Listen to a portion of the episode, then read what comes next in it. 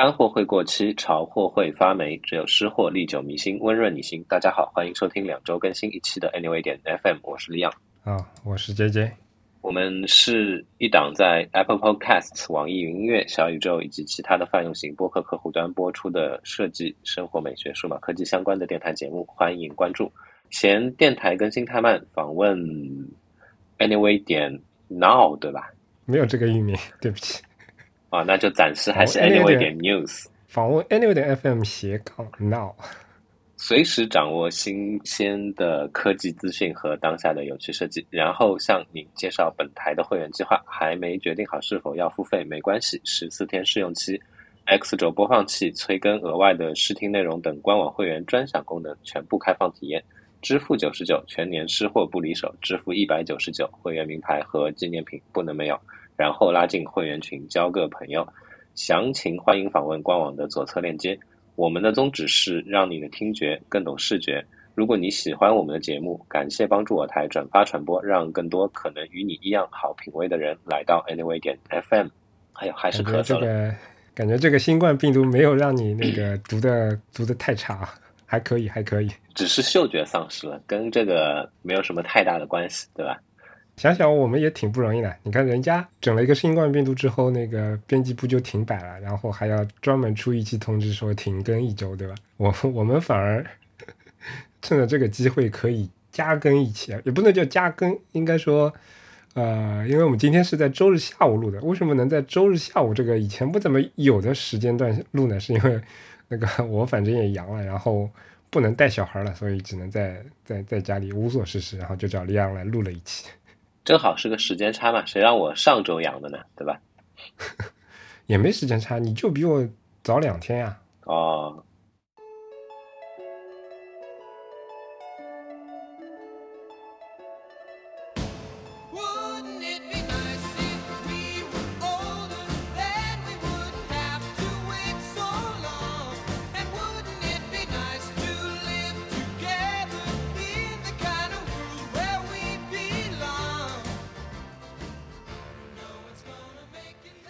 今天录制的这个现场又发生了一些意外，对吧？预期中的意外，因因为那个长长久失修，对吧？我们以前的工具链都被破坏殆尽了，然后呃，利昂也身在不太熟悉的地方，导致那个网络状态不太好，所以可以预期，可以预期。我们从那个道歉声明中再回来啊。那今天，呃，想聊一聊一个。其实上一期就已经有一点苗头的那个问题了，对吧？因为我记得我们在上一期节目，呃，录制完之后马上要上线的时候，当时正好火了那个 Chat GPT 嘛，就是那个 AI 写文章的那个东西。然后我当时还开玩笑嘛，说让那个 AI 来帮我们起一个标题。虽然最后也没有用它起的标题，但那几天玩的还挺开心的。我记得利奥跟我好像都是，好像我们的网络不太给力嘛，然后。尝试了很多方法，才终于找到那个可以用起来那个 Chat GPT 的那个方法，还挺艰难的。但是用完之后，感觉还挺有意思的。你是后面就说也成功注册了那个账号了，是吧？对的，对的，我是后来成功注册了。然后失败的原因是因为它好像其实要不光光清空 cookies，要清空更更深层次的什么 local storage 还是什么东西的。所以导致我的浏览器脏了，我然后后来换了一个浏览器，马上就好了。嗯，我也是换了个浏览器，我用 Safari，然后那个开了个美国的节点。啊，我反正是换成 Chrome 之后马上就正常了。嗯，Anyway，反正我感觉这个东西好像跟设计本身没什么关系啊，但是也算是可以聊一聊，对吧？我看你在推特上玩的挺开心的呀。但怎么讲？我觉得这个东西。虽然玩的挺开心，但我对这个东西的感情还是比较复杂的。怎么说？就跟当时那个什么 Mid Journey 啊，还有那个另外那个什么，我也玩的很开心嘛。但是玩完之后，我的感觉跟当时有点像。虽然这些东西我觉得很强大，很强大，然后它在一定程度上能够确实能够代替那些简单的重复劳动，但是从这里面我就这个内心非常复杂，复杂在两方面，就一方面是觉得。这里面有点感觉有点悲哀，另一方面又有点窃喜。为什么悲哀？这是一种什么叫悲哀？就举个例子，比如说我之前在用 Mid Journey 来画那个 AI 画的时候嘛，我会发现。比如说让他画一些像科幻场景一样的画，我觉得哦画的好赞。然后当时我在那边，哎，几乎就要拍肚皮、拍手称赞那种感觉，因为我直觉告诉我，好像这个东西对我们做 UI 的没什么用，但是对于其他一些，比如说我的同我的公司里面那些做，比如说做原画啊，或者说做一些角色设计啊，这个确实能帮助他们挺多的。尤其是我们公司有一个韩国欧巴，他是一个非常非常厉害的美术，然后他看到这个东西之后。马上就充了几千块钱进去了，他自己呢也表示这个东西能够帮他省很多很多的工作。但是当我玩的有点深入，让他逐渐去画一些细致的，或者说我在世界当中肯定是看到过的一些确定的东西之后，我就会觉得有点，其实是觉得有点悲哀在哪儿呢？就是说我可以很明显的看着感觉到这些东西真的不是他画出来的，就是拼素材拼出来的，只不过说在。拼一些科幻场景的时候，其实你看不出那些痕迹。但是，当我举个例子啊，比如说我让他画一个光晕的头盔，这个画完之后，我能从它里面的每一个笔触，从这个头盔的造型看得几乎能看得出来这原版的这个画是长什么样的。反正我有个疑问嘛，就是当初画这个东西的作者，他有因为这个项目收到一分钱吗？然后他画这个东西之后，他的作品被这个系统作为训练的。等于是一个训练的材料，他有被通知到嘛，对吧？就是他的很多的工作是不是有存在一些被侵权的可能？哪怕说他知情，而且也签了一定的协议之后，那这个系统他这样画出来的东西，利用人家的东西，嗯，可能百分之九十九用人家的东西，但是其他的一些场景、其他的一些细节，按照你的一些呃语音的指示啊，他去做了一些改变，那这个东西对。原作者是一种是一种侵犯吗？有没有其他的一种保护在里面？其实我是觉得有一些隐患，或者说，反正我自己内心是有一些不安的嘛。我感觉，嗯，悲哀是在这个就是从这个角度去理解的，是吧？嗯，对啊，因为我感觉 Chat GPT 用下来也是一样嘛。我们当时好像群里面也测试了几个问题问他嘛，然后问完之后。我通过他给我的答案，虽然没有在网上搜索到那个语料的来源，但是它里面的一些 fact 是有错误的，这肯定是人写出来的，或者说是一个翻译软件的过程当中的错误，但明显的能感觉到这是别人写出来的东西，他揉出来的。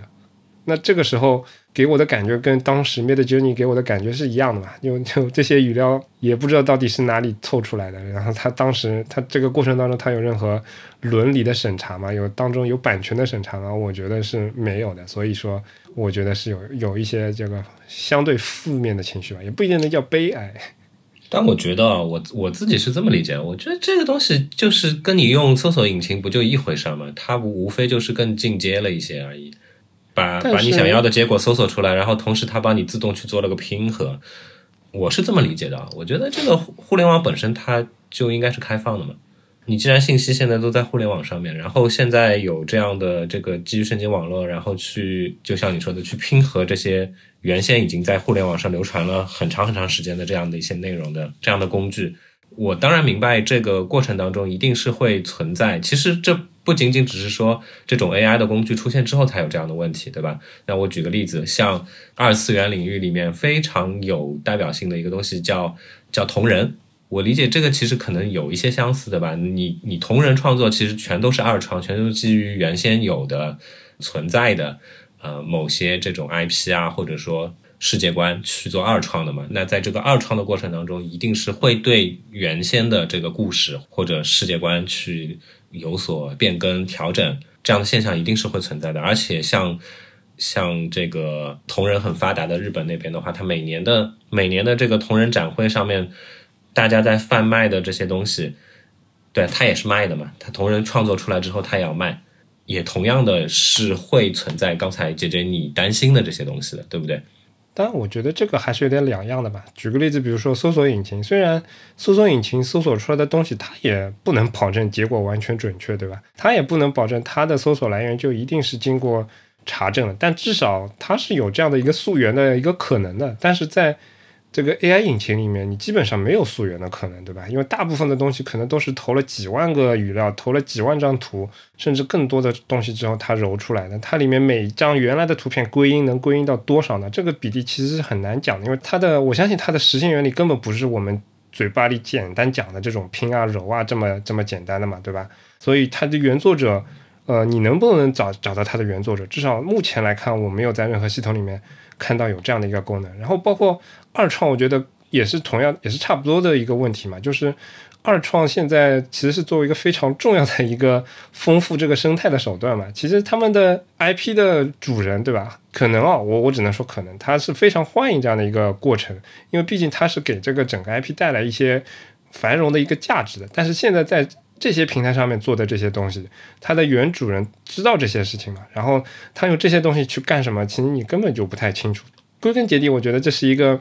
他没有办法溯源，或者说他没有办法让别人知道你做了一些什么，然后你没有办法去按照他生成出来的东西去找到原来的东西，这样的一个过程，我觉得是有点缺失的嘛。现在，嗯嗯，我我能理解你的这种担心的这个想法，但与此同时，我我反而是觉得说，像这种就是 AI 的这种工具的话。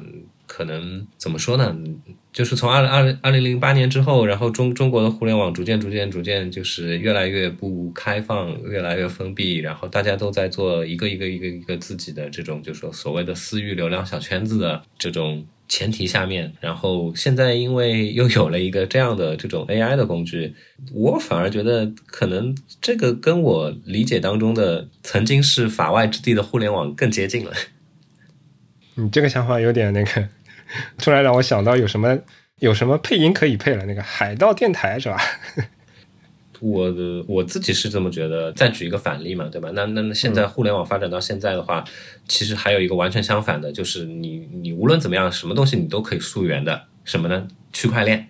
嗯。但区块链在我浅薄的理解下面的话，我觉得区区块链就违完完全全违背了互联网的意志了。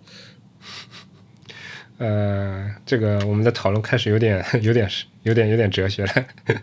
啊，我也不知道，就瞎鸡巴乱说，对吧？嗯，嗯但我觉得确实，我我我我也可以理解你的你的感受，确实也是一种比较主流的那种观点嘛。反正我觉得，这是我用过这些系统之后，然后可能我自己的角色更多的是一个创作者嘛，包括我们现在做音频，包括我们以前。嗯，一直在做设计，对吧？然后包括我可能再早一点做皮肤，所以可能我会有更多这种这种角色的带入进去，我会觉得有有一些嗯这样的感受。嗯，我自己是这样觉得的啦。比如说你二创就二创，或者说现在基于这个机器学习的这样的一些 AI 输出出来的这个内容，嗯，在我看来的话，呃，没有问题，但。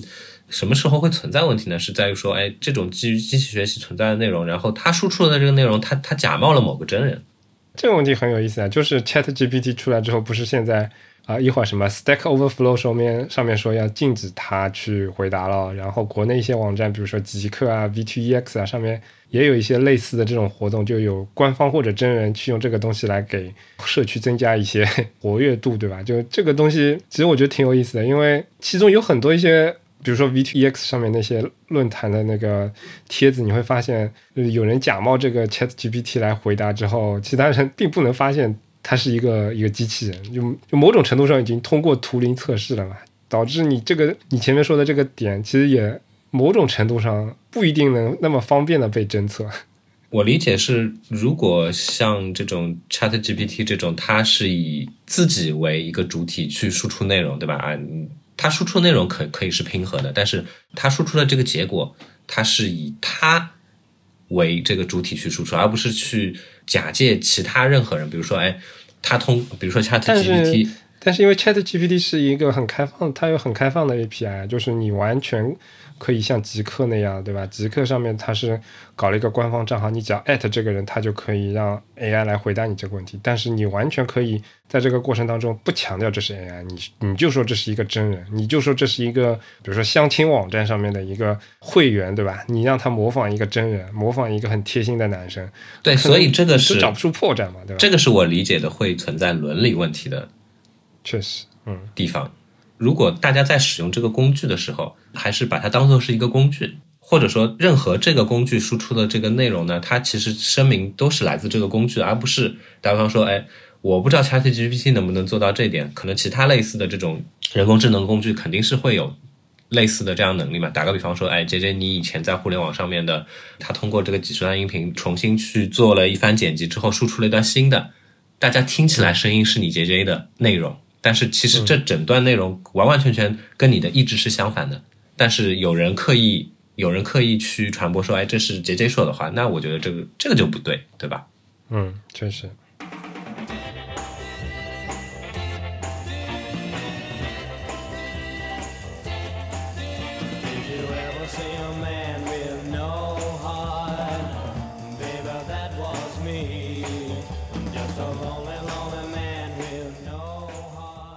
我前面讲的，当时感觉比较复杂嘛，然后还有一部分的。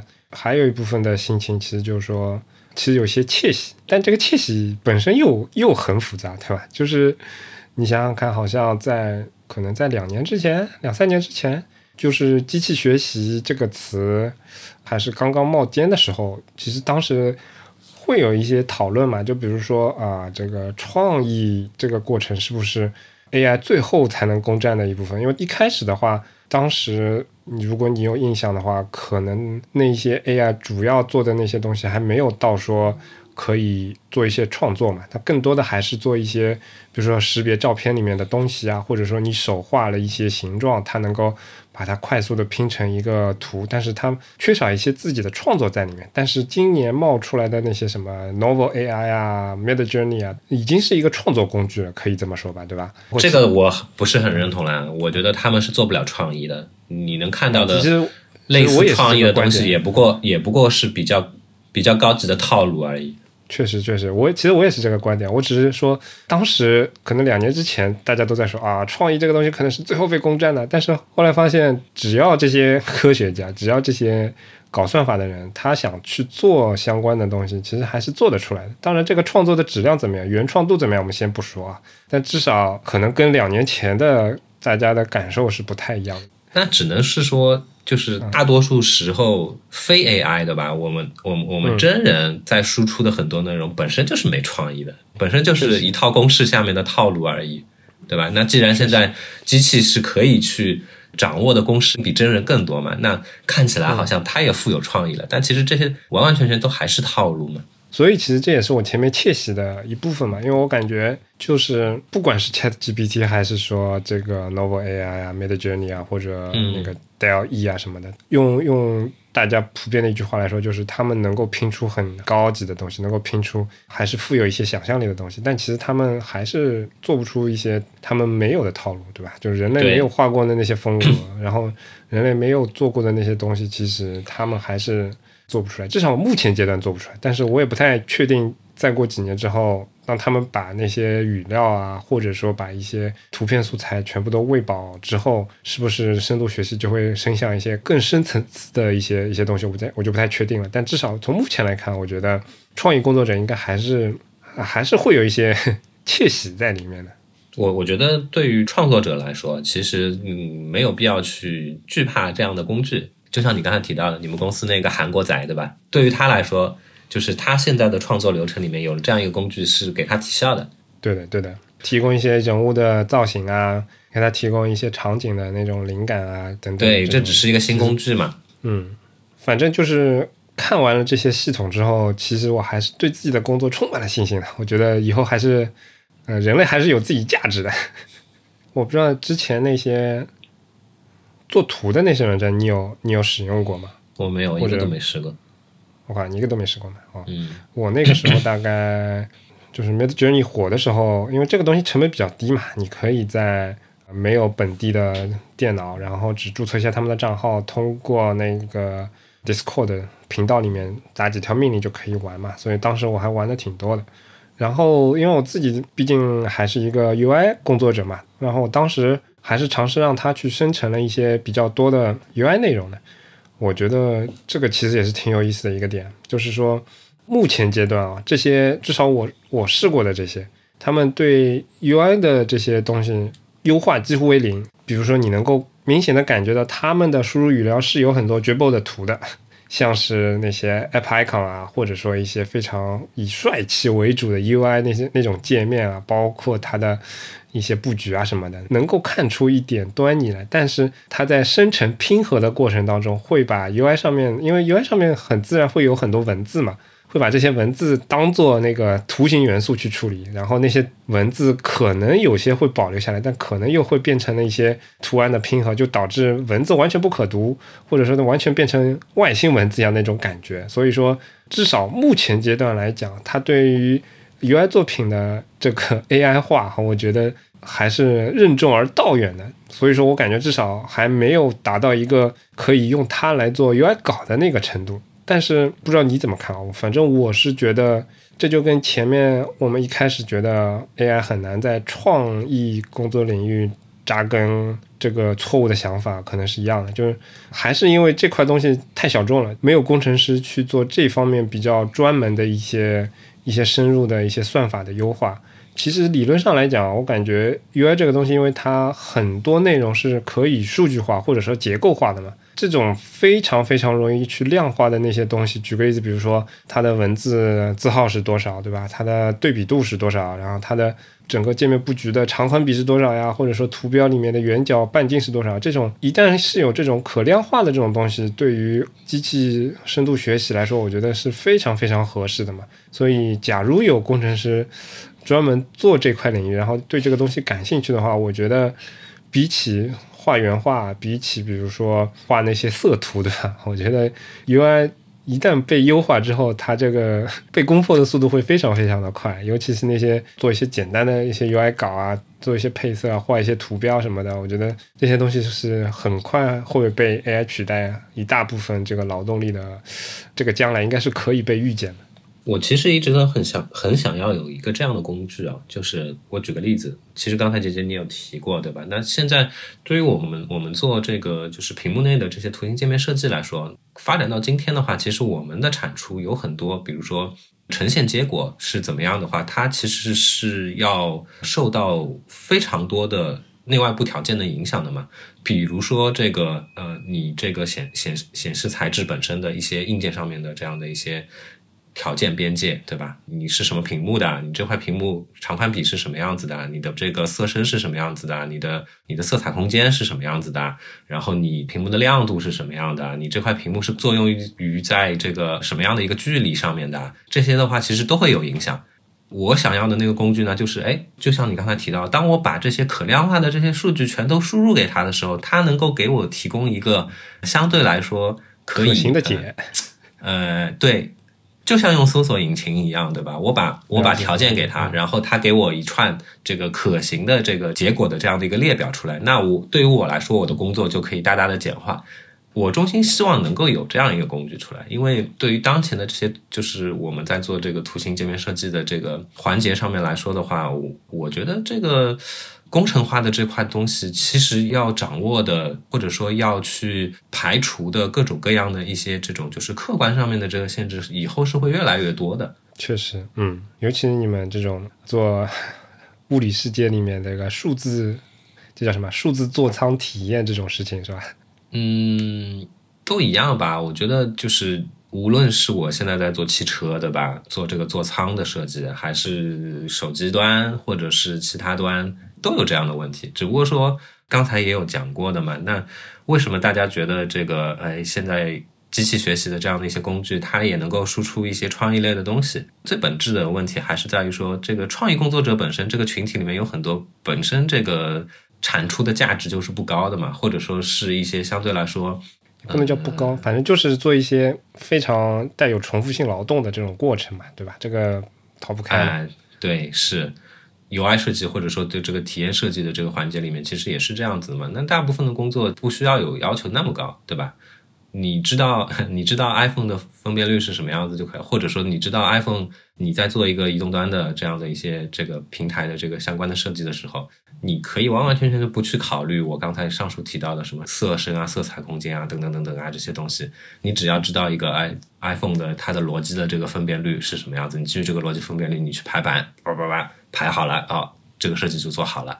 大部分人的工作可能都是这样子的。嗯，但如果你往你需要往深了去做，你你要知道，哎，为什么在这个设备上面，在这个场景上面这么做是是可行的？稍微条件有所变化之后，可能就会带来一些连锁反应的情况下面，原先的这套方案可能它就不可行了。这些的话，可能就是需要慢慢的去通过经验去掌握的。但是如果我们有这样的一个辅助的工具的话，可能这部分经验的东西，你就不需要再去。打比方说，哎，你你你可能可以依赖这个工具去跟之前有十年以上工作经验的人能得出的结论，可以七七八八差不多了。嗯，我还是挺想要有这样的东西的。啊，但是我感觉短期内还是很难见到这种对于体验设计师的这种 AI 辅助工具。嗯，的确是。关键还是一个是比较小众，一个是相对来讲，如果。如果我是一个研究生，对吧？如果我是一个博士生，画色图还是做 UI 比较容易拿经费，那肯定是搞色图嘛，对吧？